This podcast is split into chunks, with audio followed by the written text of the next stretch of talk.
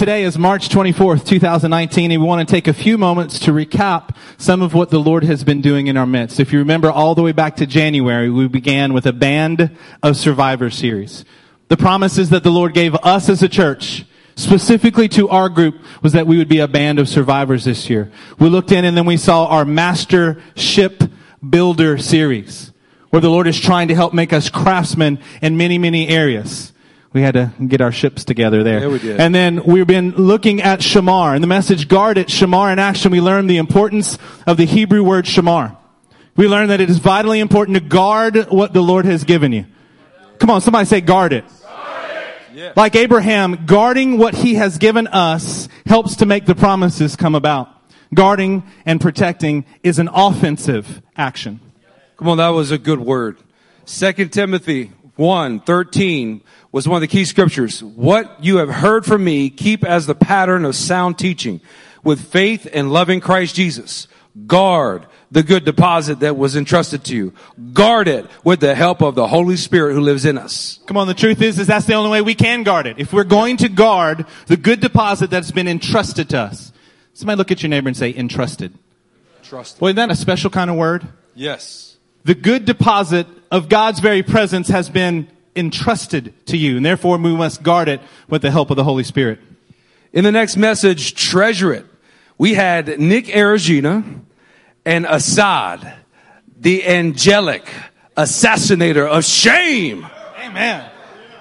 From these guys, we learned that your father has a treasure in store for you. Amen. But it doesn't stop there. We then can live up to that father's treasure. And even beyond that, we, yourself, can be your father's treasured possession back to him. Amen.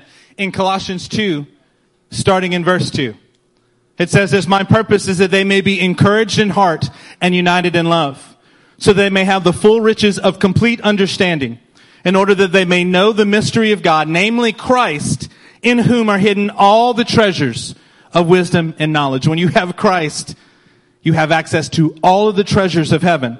I tell you this so that no one may be deceived, that, so that no one may deceive you by fine sounding arguments.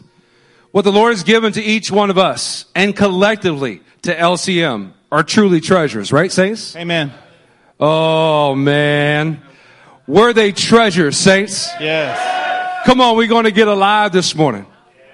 Are you treating His Word as an actual treasure today? Are you guarding it? Are you treasuring it? Or have you fallen prey to fine sounding arguments or maybe falling asleep while on guard? Wow. In the message, go get him. Come on, somebody say, go get him. Go get them. We learn from Father Abraham that after you've learned to guard and treasure what God has given you, you must learn how to go get him by going as far as it takes to pursue God's will. Men who are walking in God's promises are always ready to rescue the ones who've been carried off Oh, by the sinfulness of Sodom, by the godless goods of Gomorrah, by the divergencies of Dan, or even the luxuries of Lot. You like that? That was good. Okay, that came from that came from Justin Treaster. You must go get them so that you and your descendants will possess the gates of your enemies. In this message we read from Proverbs 24:10, if you falter in times of trouble, how small is your strength? Rescue those being led away to death. Hold back those staggering towards slaughter. Come on, church, are you ready to go get them today? Yes. On Wednesday, we were challenged to realize that if we are tired of having polluted, bitter waters to draw from, we got to learn to tap in. We're going to tap into the living spring and have sweet waters flowing inside of us once again. Amen. Did you take to heart the instruction to repent? Did you take to heart the instruction to refresh your source? And also return to the Father who is that living spring. In Proverbs 4 verse 23, and I'm going to read this in the NASB for you, Come on. just to give a little uh, salute to Rick Lawhun there. Watch over your heart with all diligence, for from it flows the springs of life.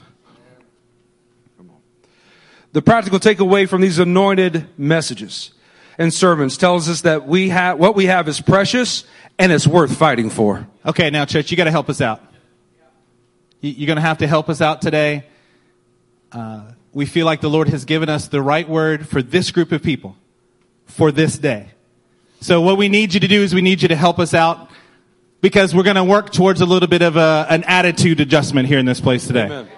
Come on, somebody say, I'm going to adjust my attitude. Adjust my attitude. Come on, we're going to have a radical realignment of our reasoning. We got to get our thinking straight tonight, today. Come on, we're going to have a boost to our holy boldness in this place. Amen. We're going to get our ships together. Come on. We're going to rise to be the band of survivors that the Lord has been speaking to us. Come on. Church, this is important. Yeah. If the Lord has taken these months in our church, these are not series that we designed just because we couldn't figure out what else to preach on. These are things that the God of all creation is saying to us, what he is saying to you, and therefore we have to align ourselves and do anything necessary. Amen. Make any adjustments that we must make to align ourselves with his will. You know, uh, your pastors learned something from Gabriel Arias this week. Yeah, we did. Uh, he wrote an email to Pastor Eric, and he was talking about uh, training in Brazilian Jiu-Jitsu. Y'all didn't know, but not only you see that's why he can dance. it's because he can kick you upside your head. Gabriel's insight was basically a recap of our previous sermons, and I don't know if he noticed that or not. In Brazilian Jiu-Jitsu, there's a position called full guard. You learn how to operate from a position of shamar, which is guard. As you learn from those who are more experienced, the black belts, the instructors, you begin to treasure what these men are able to patiently instruct you in. You learn how to go get them. You even learn how to tap into the instruction so you don't get tapped out by your adversary. Maturity in training causes you to be able to replicate, showing proficiency and possessing the potential to do what your instructors have done. Amen. Does it take a little bit of effort to do some Brazilian jiu-jitsu? Yes, I've never done it. I watch it on TV and it makes me exhausted. so the title of today's sermon is going to be Increase and Possess It. Amen. Turn with us to Genesis chapter 15. Everybody in the room, turning to Genesis 15, and we're going to look at verse 7 when you get there. There you go. That was, that was strong from Miss Natalie Regina. My eldest wife is beating y'all out, man. She's setting the pace. Genesis 15, 7. Are you there? Okay, I'm, I'm gonna wait. It's all right. We're family.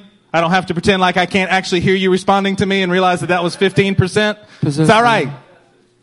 We, we're gonna possess it today. Come on, say possess it when you're there. In Genesis 15, 7, it says this. He also said to him, I am the Lord who brought you out of Ur of the Chaldeans to give you this land to take possession of it. Look, I want to show you what this word is. We have a slide to help you. From the original language, this is the word yarash. Yarash. It is a verb. Somebody say verb. Verb. What does that mean? It's something you have to do. If you're going to take possession of something, it is a verb. It means to take possession. It means to inherit, to dispossess, to drive out. It, you'll see at the bottom of the larger text that we put there, it has to do with the idea of conquering the land that God has assigned to you. Now, if we think about inheritance, I don't know what you think about, but my first thought, honestly, about an inheritance is some check arriving in the mail from some distant relative. Because none of my close relatives have anything to uh, leave as an inheritance. so it's going to be somebody that I don't know, and they will show up, there will be a check that will show up one day. Inheritance. What about if you started thinking about it like the family business that you were supposed to take charge of? Oh, yeah. You see, one indicates a very passive kind of existence. It's not really a verb. It's just you're receiving a noun. You're receiving something. You're receiving an inheritance. But this word, Yarash, is talking to us about something that we must engage in. Yes. You have to take possession. Somebody say take possession. Take possession. You have to inherit. You have to dispossess. If you're going to take possession of something, then you have to dispossess the ones who currently have it. Yeah. You've got to drive out the enemies that are in your land. One is very passive and the other gives purpose and destiny. If you're taking over the family business, what does that tell you? That instructs you that you have ownership in this, but it's also giving you the next many years of your life and what you are supposed to do to carry on with what has been gone, what has gone on before you. The whole point of being brought out. God is speaking to the father of the faith, Abraham. He says, I called you out of Ur of the Chaldeans. Why? That you might take possession of what I have given you. Yeah. But wait, didn't he give it to me? The whole point of him being taken out of where he was and put into a new realm was that he might take possession. Look at verse 8 in Genesis 15. But Abram said, O sovereign Lord, how can I know that I will gain possession of it? Do you know what Abraham is doing right here? Is he's beginning to guard and treasure what the Lord said. Okay, Lord, you're promising me this physical land. Do you see why it's so ridiculous to think that Israel, the actual descendants of Abraham, aren't promised the physical land that they're in? There's a physical place that we're talking about today. It starts out and what God is talking to him is saying, I will give you wherever your feet walk in this Come area. on, that's a good I word. will give this to you. I promise. God is saying, I promise. Yeah. If he could swear by someone higher than himself, he would have done it. He's like, according to my own nature, I promised you that I will give this to you. Come on. Abraham immediately goes, well then how can I know this? Now if you're Western, most of us in the room are from a Western background. I don't mean the belt buckle cowboy, oh well, maybe some of us are wearing cowboy boots, but, but the idea from versus an Eastern mentality, you're thinking, how can I know this? How can I learn the information about this? This word is yada in the Hebrew. How can I intimately know and how can I experience taking possession of what I'm supposed to? Yeah. See what we're trying to go for today? We're going to tell you right at the beginning. We're trying to get you to experience possessing all that God has for you. Come on. Not just Him giving it to you, but you possessing it and utilizing it. This yada, we want you to understand and to experience this possession that God has for you. Let's pick up in verse 9 and see how God began to lead Abraham in this experience. So the Lord said to him, Bring me a heifer, a goat, and a ram, each three years old, along with a dove and a young pigeon. Abram brought all these to him, cut him, cut them in two, and arranged the halves opposite each other. The birds, however, he did not cut in half. Then the birds of prey came down on the carcasses, but Abram drove them away. Well, God answers Abram's question with a command to sacrifice. Abram is asking, how can I experience the surety that this promise is going to come true? And the first thing that God asks is, Abraham, I need you to offer a sacrifice. Sacrifice to me. A fellowship offering. A thank offering. Sacrifice does a couple of things. One, it prepares your heart to, uh, to possess the promises. Come on, much of what we experience every time when we worship or when we gather together in a home and His presence begins to descend. Anything that is out of order needs to then be put in order before the promises of what to do next are revealed. We get our hearts right down here at the altar. We get our hearts right sometimes in our car ride home because we begin to voice things that are coming out of our flesh and God's word begins to correct it. So we let the word of God cut us in half. It divides our thoughts and the attitudes of our heart. That then prepares your heart to receive the promises that he's making. Sacrifice also silences the opposition of our own expectation. Come on. If you have something that you are trying to possess, and God says, cut it in half. Particularly a living animal. Everything that you had ever hoped for, dreamed of, or expected that animal to do is now lifeless, but at the feet of the Lord. Lord, I need your resurrection power to come and fill the expectations that I've laid before you and that your word has cut in half and laid bare. I don't know, maybe that was something that Abram would later experience even with his own son. Next, sacrifice will draw opposition from demonic powers. These birds of the air that seek to descend upon the living sacrifices that you make in your own life. Come on, who's ever stepped out to do something for God and got punched right in the face? Or that hasn't happened and I'm going to question whether or not you actually stepped out to do something for Jesus. That happened this week. Yes, several times this week.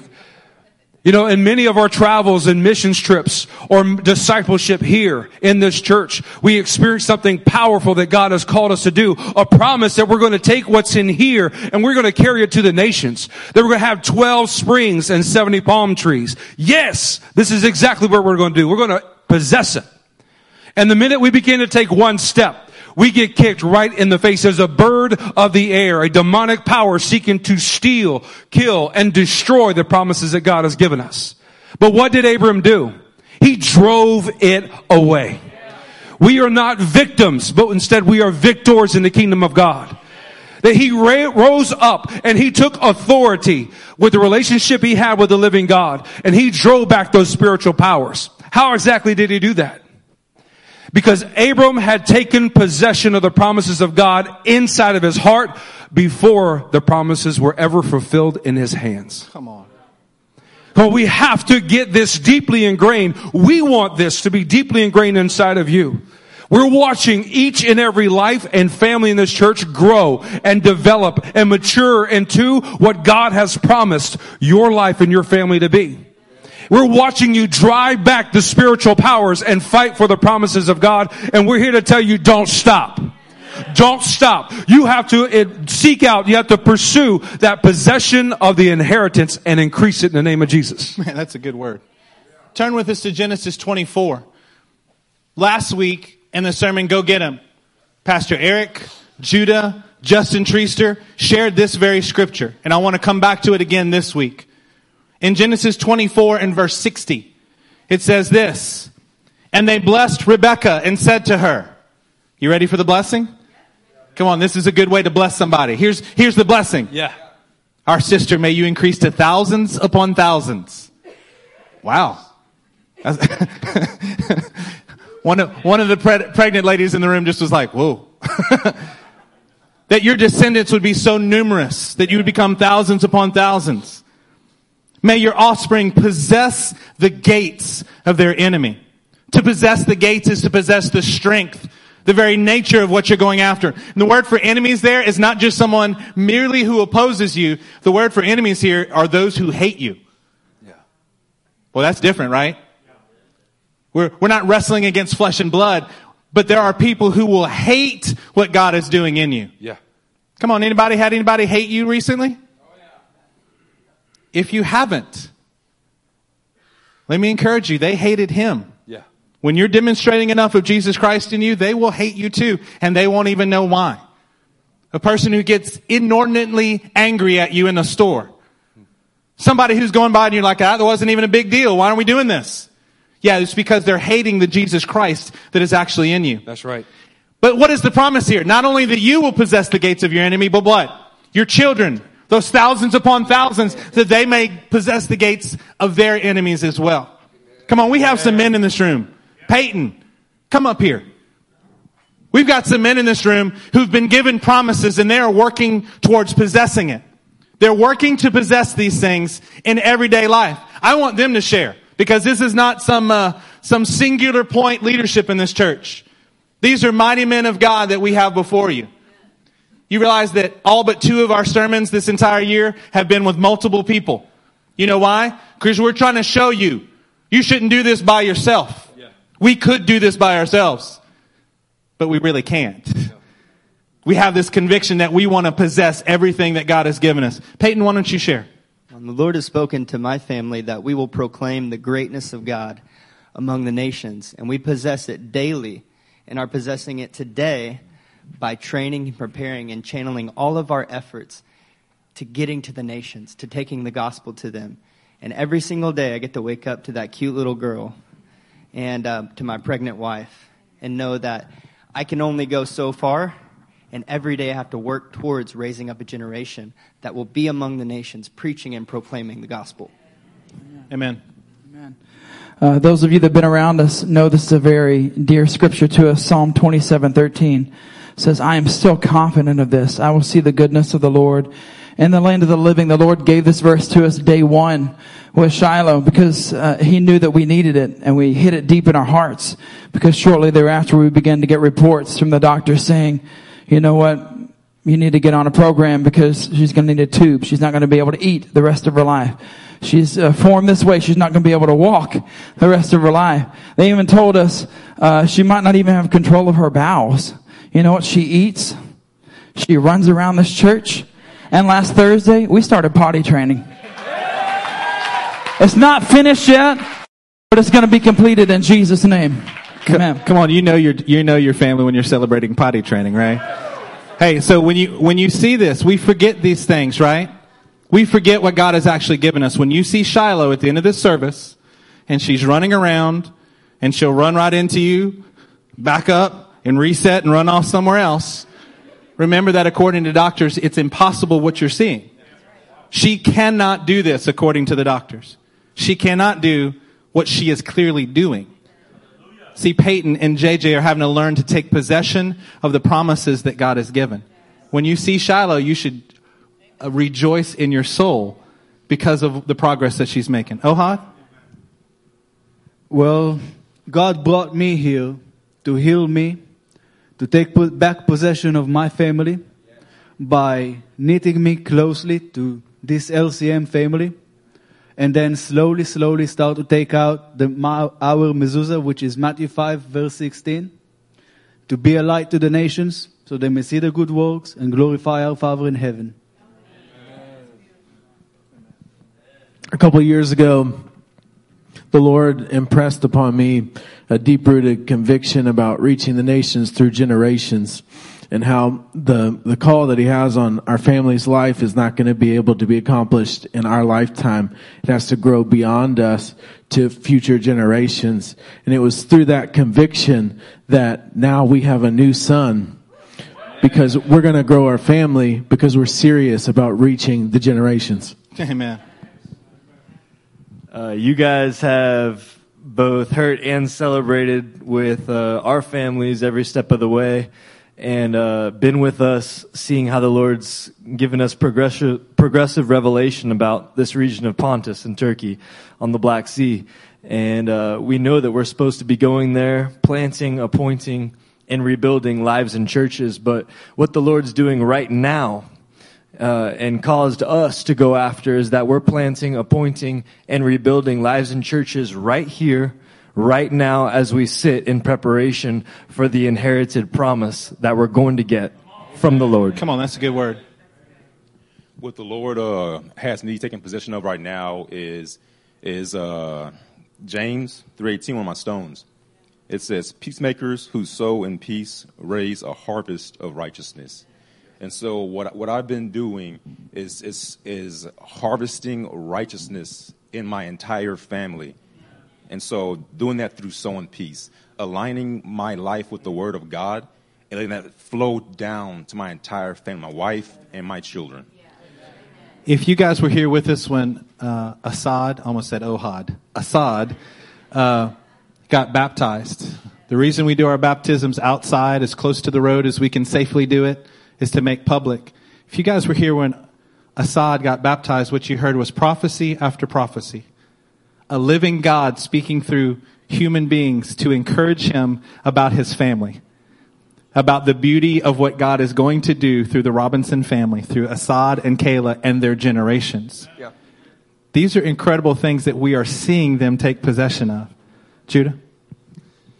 Uh, the promises that we have are very similar to my two brothers. We are longing and excited for the day that we move to Pontus, that we work in Turkey, and the Lord is walk, helping us walk out our vision, our function, and our calling here with you. The Lord spoke to us about taking new ground in areas that the gospel had not been laid yet, training up new disciples and helping aid ministers.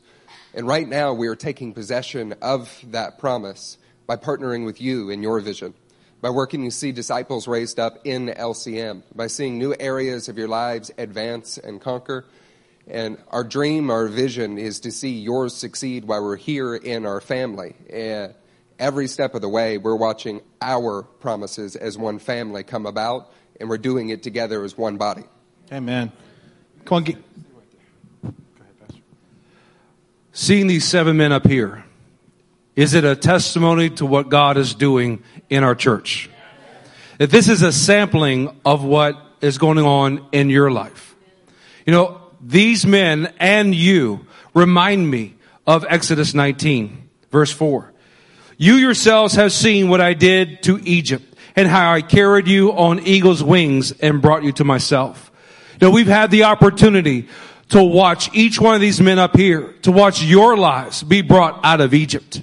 We had the opportunity to see God's resurrection power fill, transform, and change you. And that same power is continuing to sustain each and every one of you. We've been with you as family, uh, with through, through trials. We stood side by side, cried with you here at the altar, spent time with you in the hospital, and seen resurrection power fill your lives and fill your families. Amen. Come on, saints. This is an example of who you are, not just who they are. Yeah. They therefore become exactly what we read further. Now if you obey me fully and keep my covenant, then out of all nations you will be my treasured possession.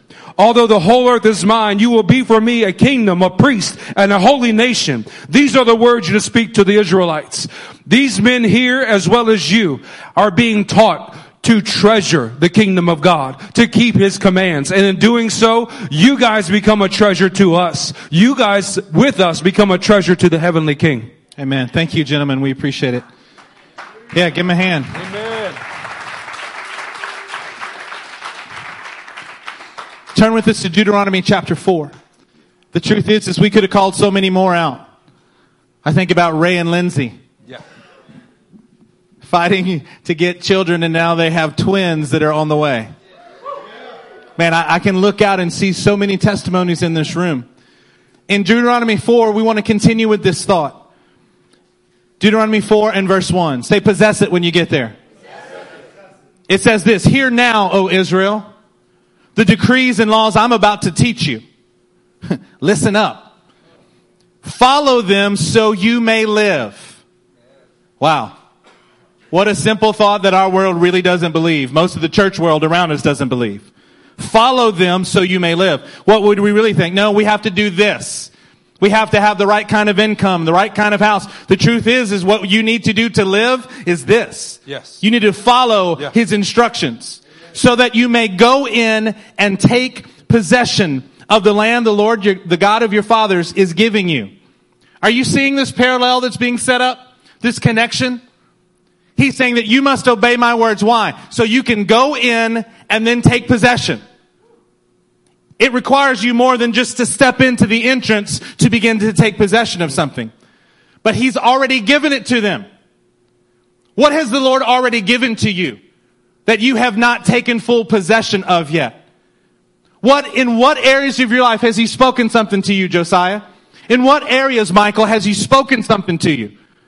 Steve, when God speaks to you and you said, man, that's awesome. You know what God did? God gave me something. Praise God. That is awesome. Did you just step in the front door and be like, yep, taking possession? Or have you walked in and started to actually take full possession of what the Lord has given you? Do you see how hearing and obeying His word causes you to have life? This life is producing in you the ability to take possession of what He's given you. And how do you do this? In verse 2, do not add to what I have commanded you. Now, nobody in this room, there's not a human being in this room that would disagree with that. Right, we're not going the Bible says don't add to it and do not subtract from it. But keep the commands of the Lord, your God, that I gave you. How many times have we added to the Word of God? He told us something and then we decided that we needed something extra, right, Cody? We needed something extra to add on to that besides just what he told us. Yeah. Are much worse. Well, they're both equally as bad. Let me just be honest with you. The one that I see in this group more is that you've subtracted from what the Word of God has said. He told you to do something. He said, I'm going to be with you. I give you victory. You can rest assured that I will give it to you even before you get going in it. God himself says, I promise you that I will do this for you. Yeah. Yeah. And what happens? How do we subtract from the Word of God? We're not faithful enough to carry it out until we see it take full possession in our lives. But pastor, I tried for a whole three days to do something. I kept my New Year's resolution for a whole 17 days. I can't imagine why I didn't lose all the weight I was supposed to. Yeah, you didn't take, take possession of it. You may have even had a promise that you were going to be successful. But you have to learn how to take possession of this. You can't turn to the right or to the left. You can't add to what God is saying, and you surely cannot fall short of what He has said to you. Come on, church. This is where we are today. We want to encourage you. Amen. Not, we're not, we're not worried about His promises. We know that His promises are good and they have been clear. How many people have gotten a word in this room? How many, somebody has walked up to you and told you something from the heavens that you needed? Yeah. Every week, I hear something from you guys every week and I'm like, oh, that did something for my soul. His promises aren't the problem. It's us taking possession of it that is the problem. Amen. We've got to learn how to walk in this to advance in what God is doing. Since you're here in Deuteronomy 4, let's turn to Deuteronomy chapter 8. We'll start in verse 1. I want to expound on something that the pastor was saying that one of the, the issues or weaknesses that arises in this body is that we subtract from what God has already said. You know, when you're surrounded by some strong horses, men who can run with the pace of God, sometimes we get used to running in their wake. And that we think that by just being in proximity to their strength, it also affords us that same strength. That if I sit at Pastor Wade and Pastor Eric's house on Sunday fellowship, or if I attend on foundations, but I'm just on the exterior, riding in the wake of their revelation, riding in the wake of their vision, that somehow that is also attributing to me the possession and increasing of that vision. Come on, you know that what happens when that strong man or woman of God steps to the side.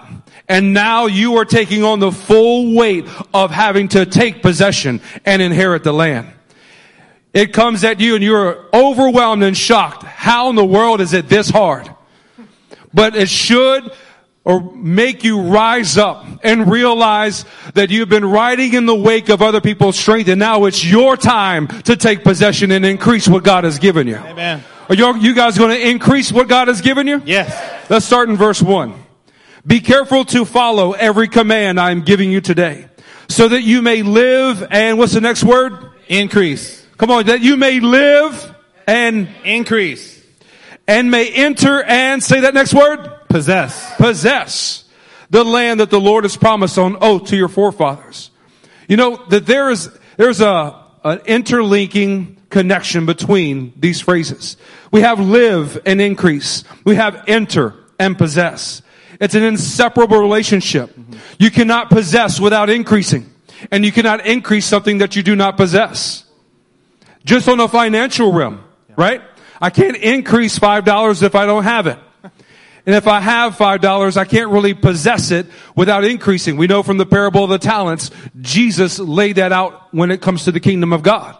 The one who had just one talent and they buried it for safekeeping, it was taken away from him and given to one who made it increase. We have to possess and increase. Amen. Turn with us to Joshua chapter 1. While you're turning there, say possess and increase.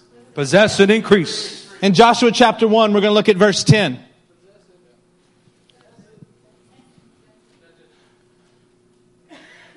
In Joshua chapter 1 and verse 10, it says this So Joshua ordered the officers of the people. What kind of general would he be if he slightly requested from his officers? This is General Joshua standing up and he is ordering something of his people. Go through the camp and tell the people, get your supplies ready. Yeah. Come on, church. There's an order that's going out today. There's an order that is going, and it's important that everybody in this room, every man, a woman, and child in this room understand that there's an order that's going out, not from the two of us, but from God himself. And he's saying, would you get ready? Yeah. He's promised us things this year. He's promised us marriages. Come on. He's promised us children. He's promised us souls. He's promised us resources. Amen. What are you doing to go and possess that? Are you sitting back and going, wow, that's going to be a great year. I can't wait to see how it turns out. Brother, I thought if we pulled up to the window of the church, we just wait long enough and they'll be delivered to us. In a nice neat little bag with a drink on the side. little nicely arranged so it'd fit in your coasters. Get ready. There are obstacles to cross here. There are battles to fight here, folks. There's Yeah. territory to conquer. This is what we must do. Three days from now, you will cross the Jordan here to go in and take possession of the land the Lord your God is giving for you to own. Look at your name and say, we gotta own it. We gotta own it. This life of faith, faith is one that trusts that the outcome is assured. It's certain even before we begin the fight. But that fighting is required for us to receive it. Amen. Are, are you here with me? What you should be doing is thinking about the times in your life where you're like, yeah, God promised this. And then you sat back and just waited for it to happen as if it were just going to magically appear in your lap.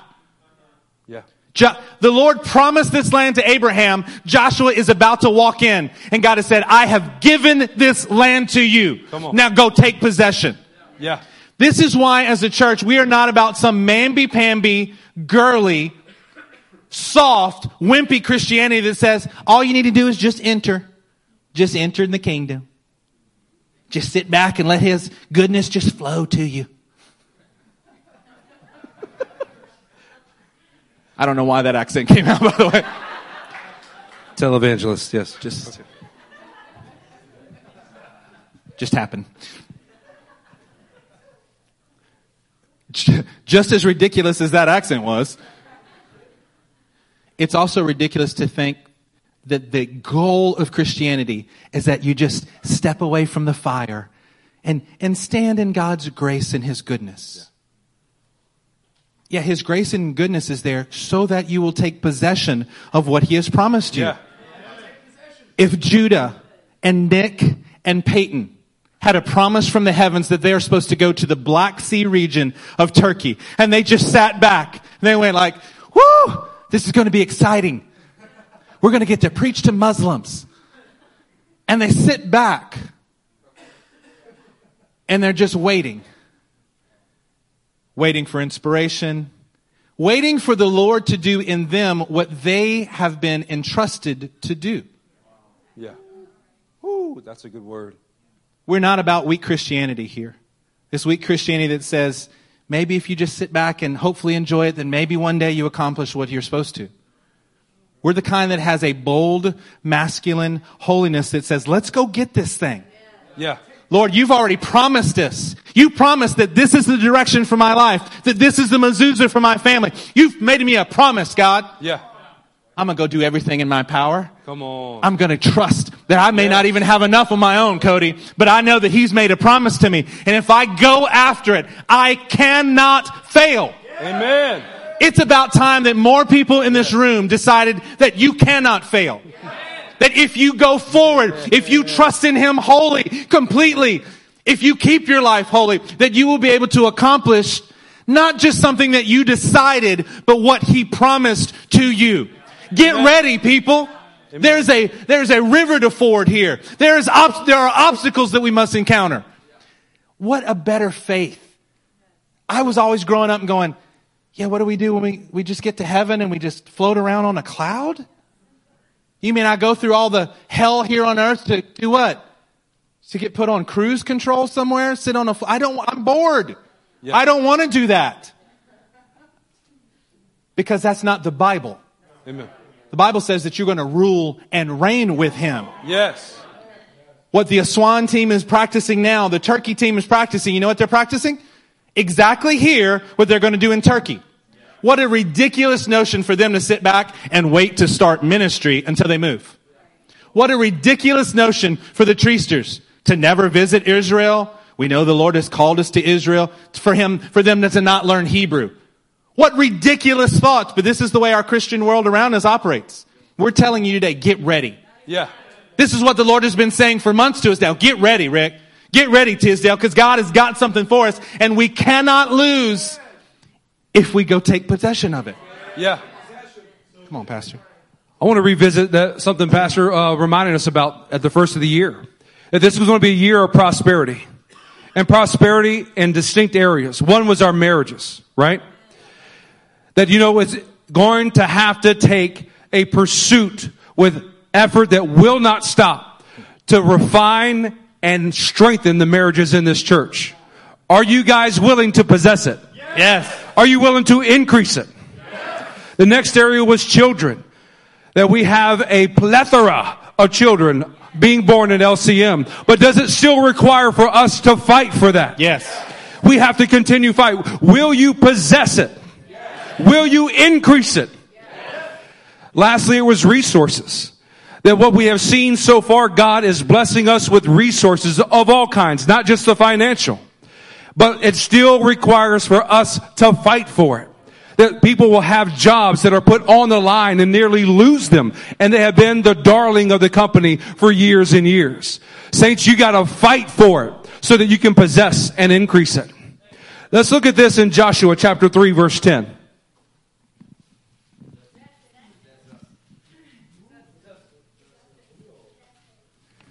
Come on, shout it out. Possess it when you're there. Possess it. There you go. This is how you will know that the living God is among you and that he will certainly drive out before you the Canaanites, Hittites, Hivites, all these countries or all these uh, nations.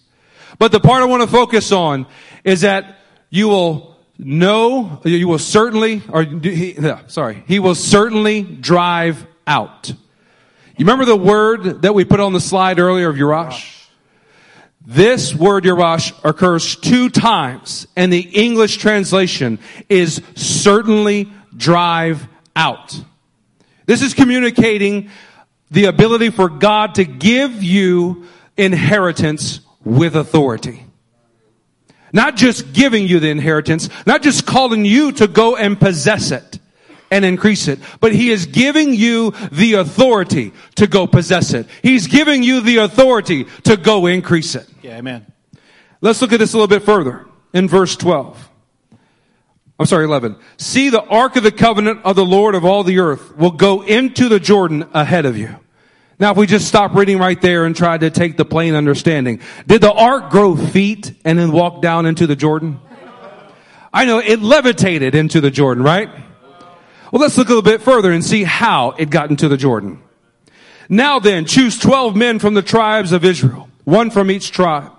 And as soon as the priest who carry the ark of the Lord, the Lord of all the earth, as soon as the priest set foot in the Jordan, its waters flowing downstream will be cut off and stand up in a heap. The way that God has designed for us to possess an increase, to know for certain that He will drive them out, is that He has given the, us the authority of His presence. That the very throne of God is to be placed upon our shoulders and then we carry that into the flood waters of going into God's will. We take that presence with us and nations will see that presence. The demonic powers will see that presence and many of them will begin to flee before you ever finish crossing that Jordan. Come on, what is it like at work? When all of a sudden mounting issues begin to build, false accusations, and some that they could partially tie to you, but it's nothing more than flood stage waters. What do you need to rely on to possess and increase what God has given you in that job? You rely upon the authority that comes from the presence of God on your shoulders. That blessed are you when you're persecuted. That the glory of God then rests upon you, giving testimony that God is going to deliver you through it. Come on, this is the way that God always works. This is the way he always works for, th- throughout history. He said, I'm going to give you something. Now you got to go fight for it. Yeah. Think about in Joshua 6, since we're so close. Joshua 6, he says, I have given you this city. I'm giving you Jericho. It is yours. When did he tell that to him? Verse 1 of Joshua 6. Can you put up verse 1 for us? It says, Now the gates of Jericho were securely barred because of the Israelites. No one went in and no one came out. God promises them the, the doors are barred. The gates are closed. The lights are out because they're saying we are in our impregnable fortress. You ain't getting in. And what does God say? It's yours. It's yours. You're going to be able, I'm telling you ahead of time, but it never looks that way when he promises it to you. Yeah. Come on, what promises has he given you? That you're sitting around going, I don't see how that could happen. That promise for God to move in my family like He's supposed to, yeah, I don't see how it's going to happen. Yeah, the trouble that I got myself into, I don't see how I'm going to get out. And God's saying, yeah, gates barred, doors are closed. You got all, you got all the forces out. Yep, it's yours. Take it. Yeah. And then what does he do? Do the, do the walls just fall down that second? No. They have to begin to implement everything that God tells them. You know, have to walk around the city a total of 13 times over seven days? Come on, church. What if you're in lap number 12? Hmm. What if you're in lap 12 and all you need to do is take one more lap and this whole thing is going to fall down? Yeah. The opposition the enemy. Our problem is, is that we don't want to just keep going until his word is fulfilled in us. Yeah. We lose heart. We lose hope. Because why? We don't actually trust that when he promised us that he's going to fulfill what he said. So we lose heart and we subtract from his word and we stop. Yeah. Come on now. We are, we got some good starters up in this room. Well, we could start some good stuff up in this place. What you supposed to do? You got to complete it. You got to possess it. You got to go the entire direction of what God has promised. Turn with us to Jeremiah chapter 30. Verse 1. This is the word that came to Jeremiah from the Lord. This is what the Lord, the God of Israel says. Write in a book all the words I have spoken to you. The days are coming, declares the Lord, when I will bring my people Israel and Judah back from captivity. I will restore them to the land I gave their forefathers to possess. Yeah. Do you hear the promises of God of restoration to the nation of Israel? That he has promised to bring them out of captivity. He has promised to restore the land. He is promising them deliverance requires them to fulfill that promise through their actions of possessing and increasing it. Turn with us over to Jeremiah 32 though. What happens when you don't possess? We've been hinting at this for a few minutes now. What happens if you don't possess what God has given you? Jeremiah 32 verse 22. Jeremiah 32, 22, it says this, you gave them this land. You had sworn to their forefathers, a land flowing with milk and honey. They came in and took possession of it. Awesome. But they did not obey you or follow your law. They did not do what you commanded them to do, so you brought all the disaster upon them. You know what this causes people to do is think that God is somehow fickle in his promises. Boy, isn't it easy to blame God for something that we should be doing? Well, I mean, he promised it. Maybe, you know, there's something I, you can't really trust in God's promises. That's silly when I say it out loud. We'd all be like, yeah, we never want to do that. How many times in our daily lives though do we accuse God of wrong? Yeah. Like Job says, how, how will you discredit my justice to make yourself feel better about your injustice? Wow. Wow, how much do we do this? They had a promise. They entered and possessed, but they didn't keep the possession. They didn't fully exercise everything that God had because they failed to continue to do what God told them to do. See, this is like having a stone, one of our scripture cards. Having a stone that you have in your pocket and you need it because you're struggling with something. You're struggling with insecurity. You're struggling with fear. You're struggling with the sin. And so you put a scripture there. And every time you start to think about it, man, you, you get the scripture and you do it right. Then what happens? You feel like you've conquered that. Ooh. So what happens to your cards? What happens to your Abigail and Nabal cards? You use them when you're in a fight, but you're not using them to build each other up. If you don't know where your Abigail and Nabal cards are, then you're not possessing them. You're not using them rightly. That's a good word. The reason that God has given the tools that He has given to this church, the reason that He gives revelation to us over and over is because He expects us to put them into practice and to possess them. Not show people how smart we are, but actually do what we've been taught to do. Think about other scriptures. Let's turn to 1 Samuel. Let's go to 1 Samuel 28, verse 18. Are you guys staying with us today? You know, there, there was a time before this moment in 1 Samuel 28 when God spoke to Samuel. He revealed to him about an anointed young man that would come and lead the nation of Israel. He would deliver the nation of Israel. And in doing so, they would be able to be delivered from the Philistines and then possess the very things that were promised originally to Abram. Let's see how this plays out though in 1 Samuel 28. Because you did not obey the Lord or carry out his fierce wrath against the Amalekites, the Lord has done this to you today. The Lord will hand over both Israel and you to the Philistines. And tomorrow you and your sons will be with me. The Lord will also hand over the army of Israel to the Philistines. As we look to our older brother, Israel, we must heed the warning if we don't obey God's command to possess and increase what he's given us. It's simple. Increase and possess it or decrease and be dispossessed. Wow. Look, let's turn to Isaiah chapter 60. We've got just a few more passages of scriptures that we want to share with you today. Isaiah chapter 60, and we're going to start in verse 21. Say possess it when you get there.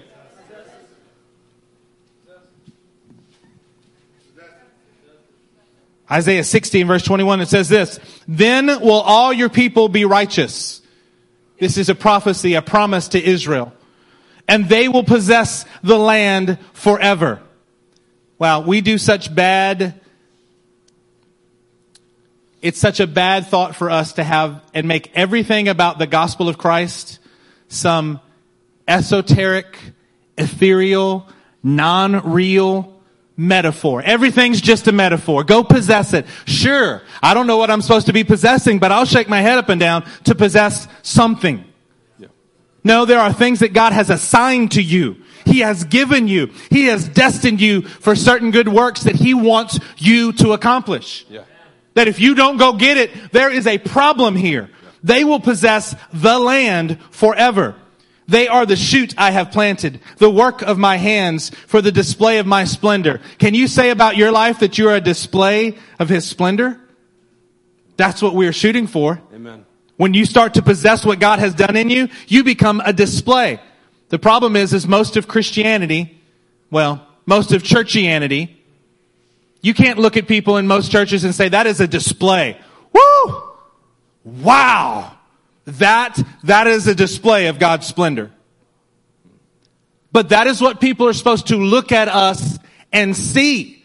They are supposed to look at us and we are becoming every more, every day, every day that we're becoming the display of His splendor. Amen. The least of you will become a thousand. Huh. The least of you.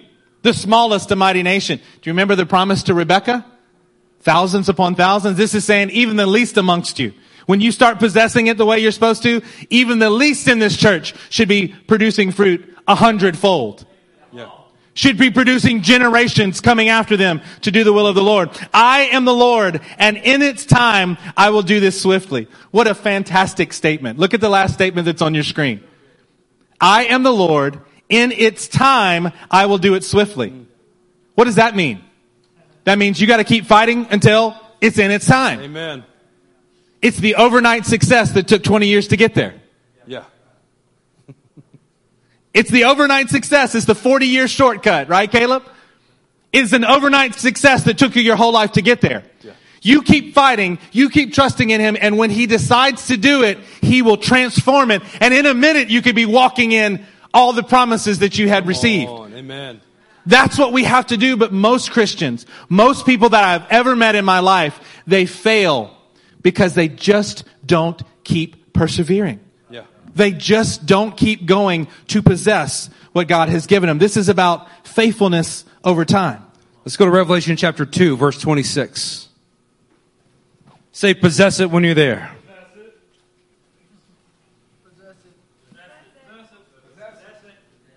To him who overcomes and does my will to the end, I will give authority over nations. He will rule them with an iron scepter. He will dash them to pieces like pottery. Just as I received authority from my Father, I will also give him the morning star. He who has an ear, let him hear what the Spirit says to the churches. Do you hear the statement, does my will to the end? Yes. That is possessing and increasing it. Yeah. That is faithfulness over time. The result is that he gives you authority over the nations, increasing and possessing what he has already promised. Come on. The heart and vision of this church is that we are going to raise up those that will be sent out to plant other churches or those that will be pillars inside the churches. That we are not about just building a, a wall to contain our own little planter of goodness. That we are raising up a harvest to send to the nations. Amen. That currently we have a fruit from this church in Peru. We have a fruit of a family currently in Indonesia. We will have one in the Pontus area. We will have one in Israel and in so many other places. We have a heart and a vision to put every effort into possessing the inheritance that God has given us and it landing as a result on the nations. Turn with us to Psalm chapter 2. Revelation 2 is quoting back to Psalm 2. Lest we think that everything starts in the New Testament and we try to filter back towards the Older Testament, to the Tanakh, I promise you that any good comment that you have in the Newer Testament comes and has its foundation, its basis in the Tanakh. Here in Psalm chapter 2, verse 8, says, Ask of me. Come on, somebody turn your neighbor and say, Ask me. Ask me. And I will make the nations your inheritance. I will make the ends of the earth your possession. You will rule over them with an iron scepter. You will dash them to pieces like pottery. This is clearly speaking of the Messiah. The lion of the tribe of Judah. Our king, our God. That's our king today. To increase and possess is not for the faint of heart. If the lion of the tribe of Judah, who possesses all creation, rules with an iron scepter, and he has garments drenched in the blood of his enemies, how do you think you're going to possess your inheritance? You think you're going to sit back and, and find out that it just comes to you? You have to go after it. Verse 10. Therefore, you kings, be wise. He is known as the king of Kings. Let's try that again. That was not very kingly of the people in the room. He is the king of Kings. and the Lord of. Lords. That means that we are to be kingly in our approach to what we do in the kingdom. He's not the king of peasants. He's not the king of servants. He's the king of all kings. Therefore, you kings, this is talking to us, be wise. Be warned, you rulers of the earth. Serve the Lord with fear and rejoice with trem- trembling. Kiss the Son lest he be angry with you and destroy you in your way. For his wrath can flare up in a moment. This is not some cream puff holding a lamb on his shoulders. I'm glad he did that. I'm glad there's these beautiful pictures. But he's not still nailed to a cross somewhere. Yeah. He's the one that we should fear. I'm afraid if I don't engage and go out and possess what he's given me. I am afraid of not living up to the standard of what he's given me. I'm afraid of doing too much and adding to the gospel or taking from it. I have a fear of him because he's a lion. Yeah. He's ruling with an iron scepter. But blessed are those who take refuge in him. What he wants us to do is say, I want you to possess. I want you to increase. I want you to grow. I want you to be able to do what I've called you to do. And his strength will help you. He's promising ahead of time that he'll help you. Yeah. Come on now. What does he promise that you need to be reminded of his promise today, church? Come on, I'm looking at Damien and Tamika. Looking at Peter and D'Angelia. We're not quite a year past. D'Angelia almost losing her life in this church right back where Cody was sitting. We had to see someone revived from the dead, and she's sitting here with us today. Amen. See, we have these things and then we go around in our life like he's not with us.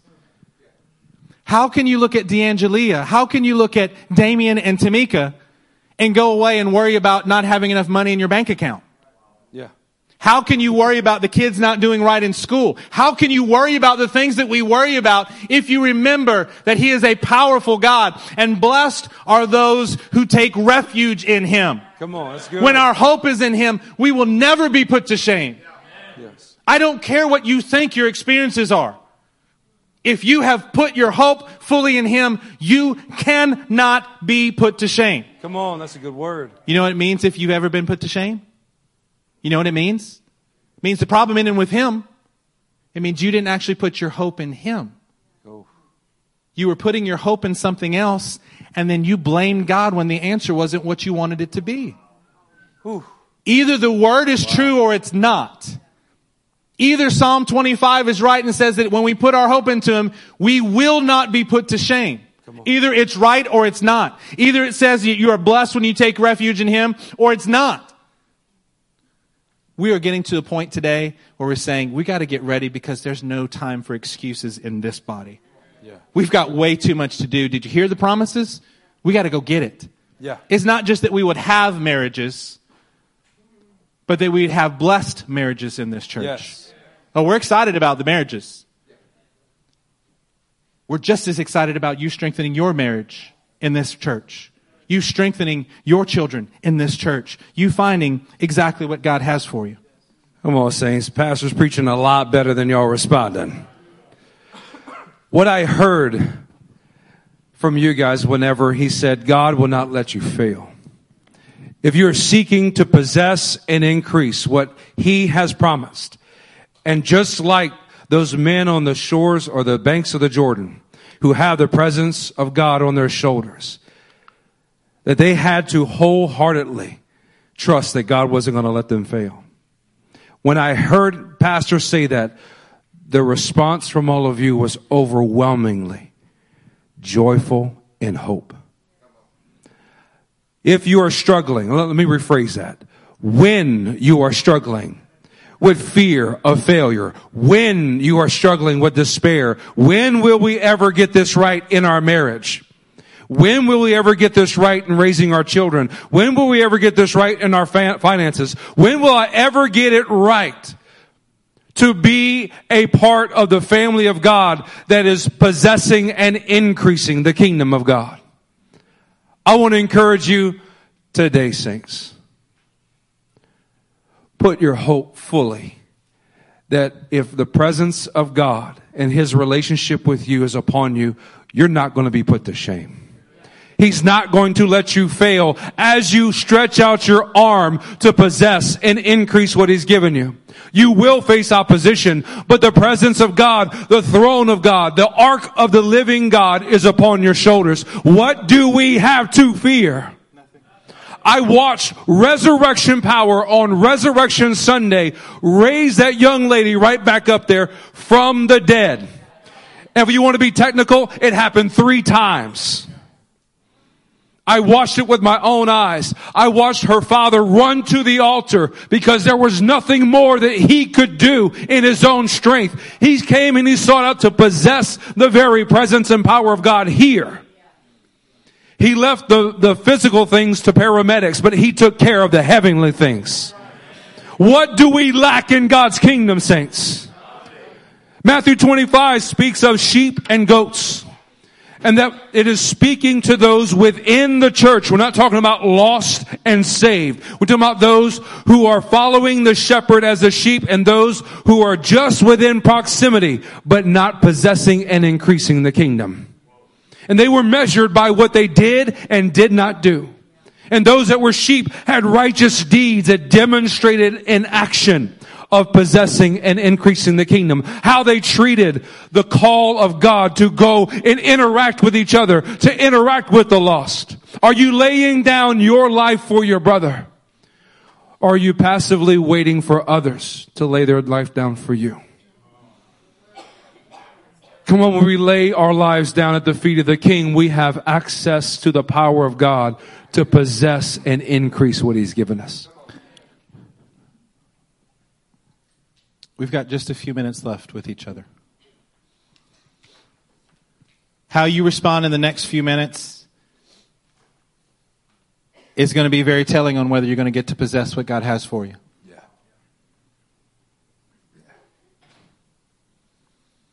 What you do and engage in these next few minutes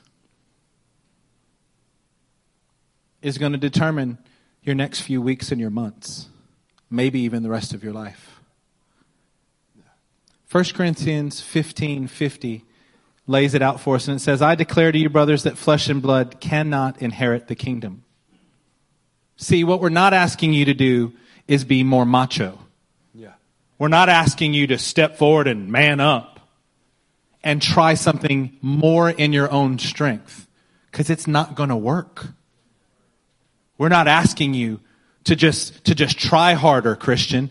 We're saying be transformed from what you were to what God has called you to be. To walk in that daily. But pastor, it looks like the part that God has called in me is walled up. It's barred. Yeah.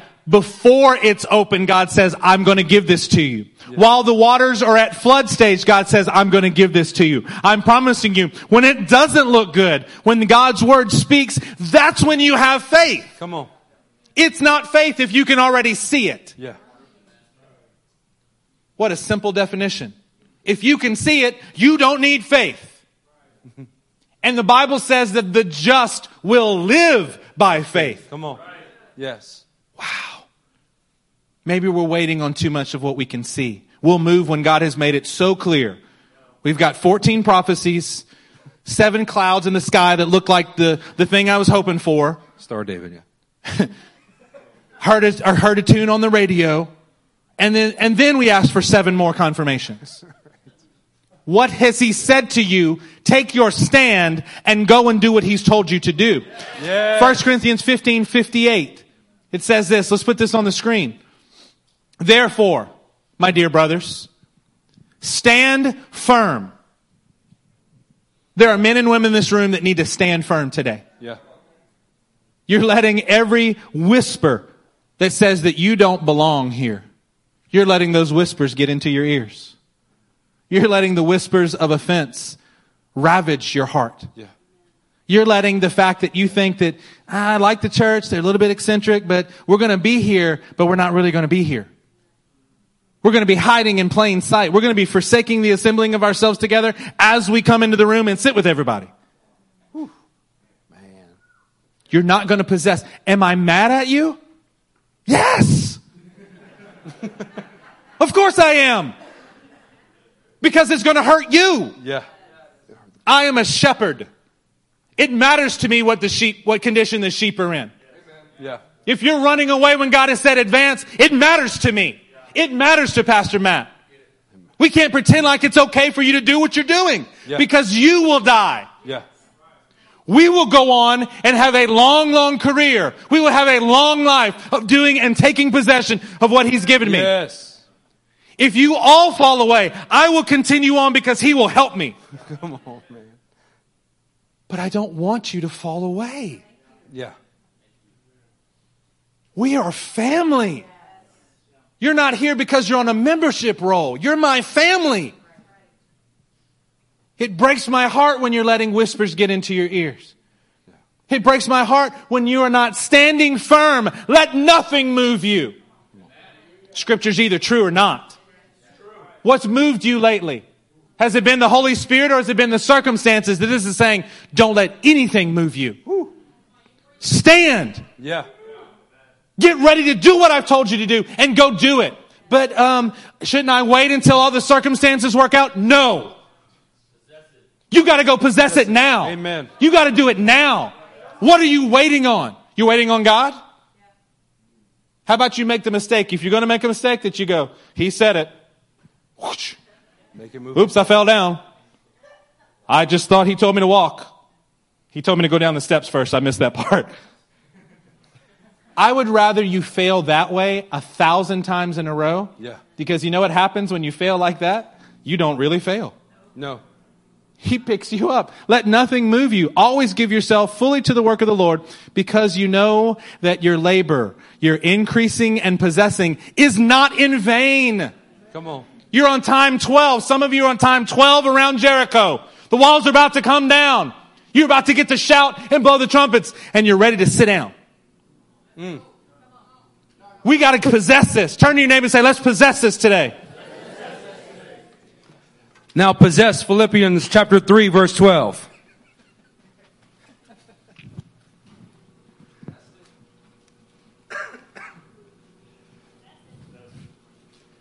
Saints, as we read this,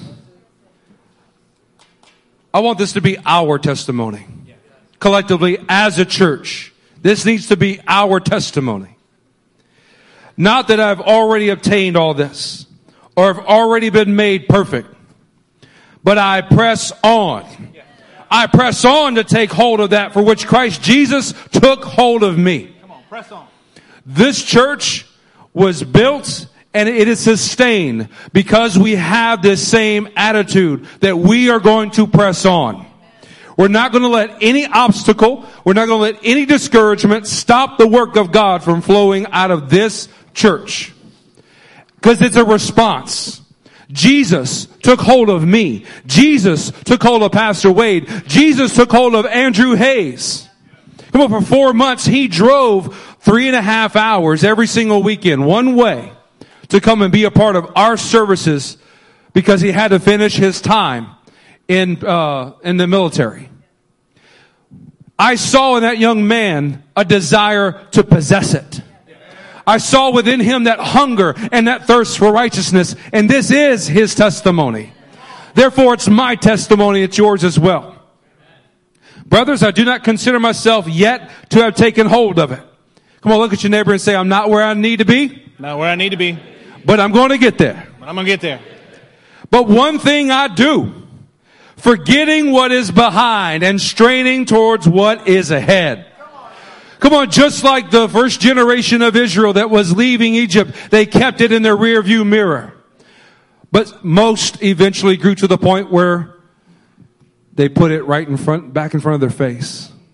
Egypt and the love for it returned right in front of them. And instead of having their eyes fixed on possessing and increasing what God had promised He would give them, the love for Egypt return. But we're not going to do that in this house. We're going to forget what is behind that slavery to sin that once bound you, right?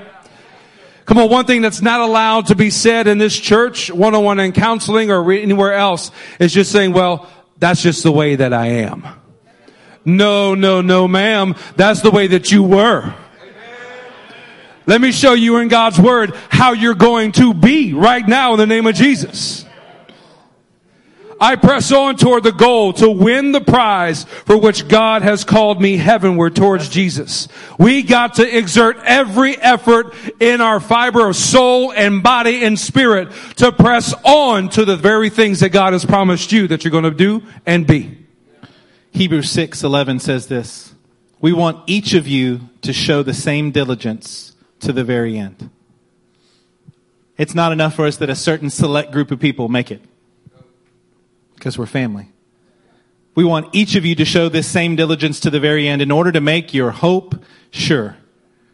We do not want you to become lazy. Yeah.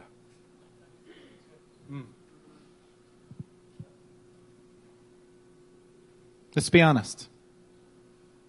The ones in this church that aren't doing as well, it's because you're being lazy. You're being lazy with your faith. You're being lazy with what he told you to do. We want you to imitate those who through faith and patience inherit what has been promised. The entire goal for today is that idea that it requires hupomone, a patient endurance that Revelation teaches us about. Revelation 21 also says that those who overcome will inherit all of this. I will be his God and he will be my son.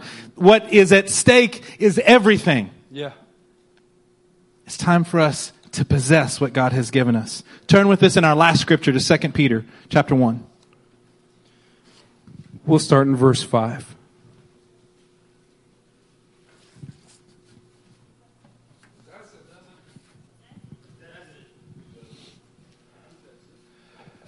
For this very reason, make every effort, say every effort with me. Every effort. Make every effort to add to your faith goodness, and to goodness, knowledge, and to knowledge, self control, and to self control, perseverance, and to perseverance, godliness, and to godliness, brotherly kindness, and to brotherly kindness, love. Those are wonderful attributes. If I asked each and every one of you, are you pursuing these things? Should you pursue these things? Your answer would be yes. But the directive that we find in the next verse is the heartbeat of this message. For if you possess these qualities in increasing measure, they will keep you from being ineffective and unproductive. This word ineffective can be translated as inactive, unemployed, useless, or lazy. Come on, if you possess these qualities, the ones that we just listed, adding to your faith one after another and keeping it a constant rotation, not a checklist.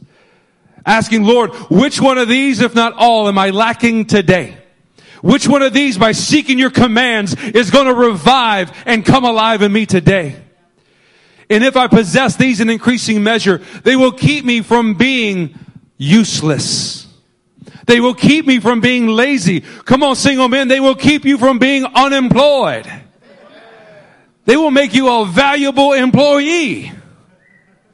We have a hope, but we also have a directive in front of us. But if anyone does not have them, he is nearsighted and blind and has forgotten that he has been cleansed from his past sins. If you do not increase and possess the promises and commands of God, you will lose sight of the sanctifying work of the blood of Jesus. I've watched this firsthand happen with more people than I ever wish for. See them possess and increase in the kingdom for years. And usually because of offense or sexual immorality, they fall. They were not increasing in measure with what God told them to possess. They became content and idle, I D L E. That left them prone to not being able to see themselves rightly in the Word, not dealing with the condition of their own heart. And it eventually robbed them of the ability to see that they were cleansed from their past sins. We don't want that for you guys. Anybody who's listening to this message, we don't want it for you. So we're being intense and we're being loving because we want you to possess and increase it. Stand to your feet with us. Still in 2 Peter chapter 1 and verse 10 it says this. Therefore, my brothers, be all the more eager, eager to make your calling and election sure. Be all the more eager. That has to be an ongoing thing that we're doing. For if you do these things, you will never fall. See, last couple of weeks ago, we shared scriptures like this. If you do what we're saying, you will never miss out on what God has for you. You will never fall. You don't have to stumble. You don't have to fade away. You can continue to get stronger. We've got young men who are starting to come here and the people around them are saying, why don't you settle down a little bit? Why don't you calm down? As a matter of fact, they're not just saying that you should calm down. They're saying, yeah, we used to be that excited about the Lord. You're just young. You'll simmer down. You'll be as compromised one day as we are. This should be an ever increasing measure. I am 44 years old. I am more in love with Jesus. I am walking in more holiness. I understand and am growing in the Lord more than I ever have in my life. And you know what my expectation of tomorrow is? I'll do it more tomorrow. I don't have to ask you if this is the right word because I'm your pastor. I'm one of your pastors. I know that this is the right word.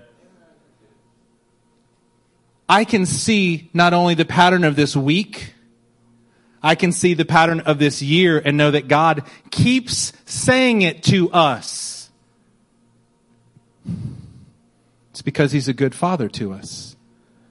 And He's going to keep saying it until we get it. What I know is that some of you have entered in to the kingdom, but you haven't yet possessed it. You're alive, but you're not increasing. The call today is for you to put aside everything else, to repent of when you have messed up and counted God as fickle in his promises to you. You think you can not repent of that and just move on like everything's going to be okay? You have to repent of what you've done when you've added to the word, when you've subtracted from the word, when you've forgotten the word, when you've decided that you could just be passive and hopefully one day it'd come to you. We have friends who've said for 30 years that God has called them to certain things, and the truth is, is their window has long since been closed. You can't miss out on His will and not possess it forever and expect that He just keeps the window open. The opportunity of a lifetime, it said that you have to take it in the lifetime of that opportunity. Take your opportunity today to stand firm. Where you've had weak knees and trembling hearts, stand firm today. When we pray, the altars are going to be open that you might take full possession. Don't own a house and only know what the foyer looks like. Own it. Live in it. Possess it. Enjoy it. Grow it. Work on it. That's what God is calling us to do today. Mighty God, we love you. We thank you so much that your spirit is so good to us. That we need to hear this again and again, that our lives may fall into accordance with your will. Lord, don't let us miss out on possessing what you have for us.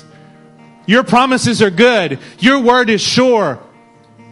Your righteousness is, is true and can be counted upon. Lord, but it's us that must learn to engage with faithful action to endure what the enemy has brought before us to keep us, but we are going to dispossess that we might possess and inherit what you have for us, Lord.